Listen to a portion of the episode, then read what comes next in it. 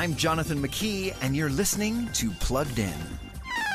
The latest video game venture into the Marvel Universe is Guardians of the Galaxy, available on all major gaming platforms. This new game is pretty much exactly what a fan of this franchise might hope for, but that plays out with some great bits and some not so great bits if you're looking at it from a parent's perspective.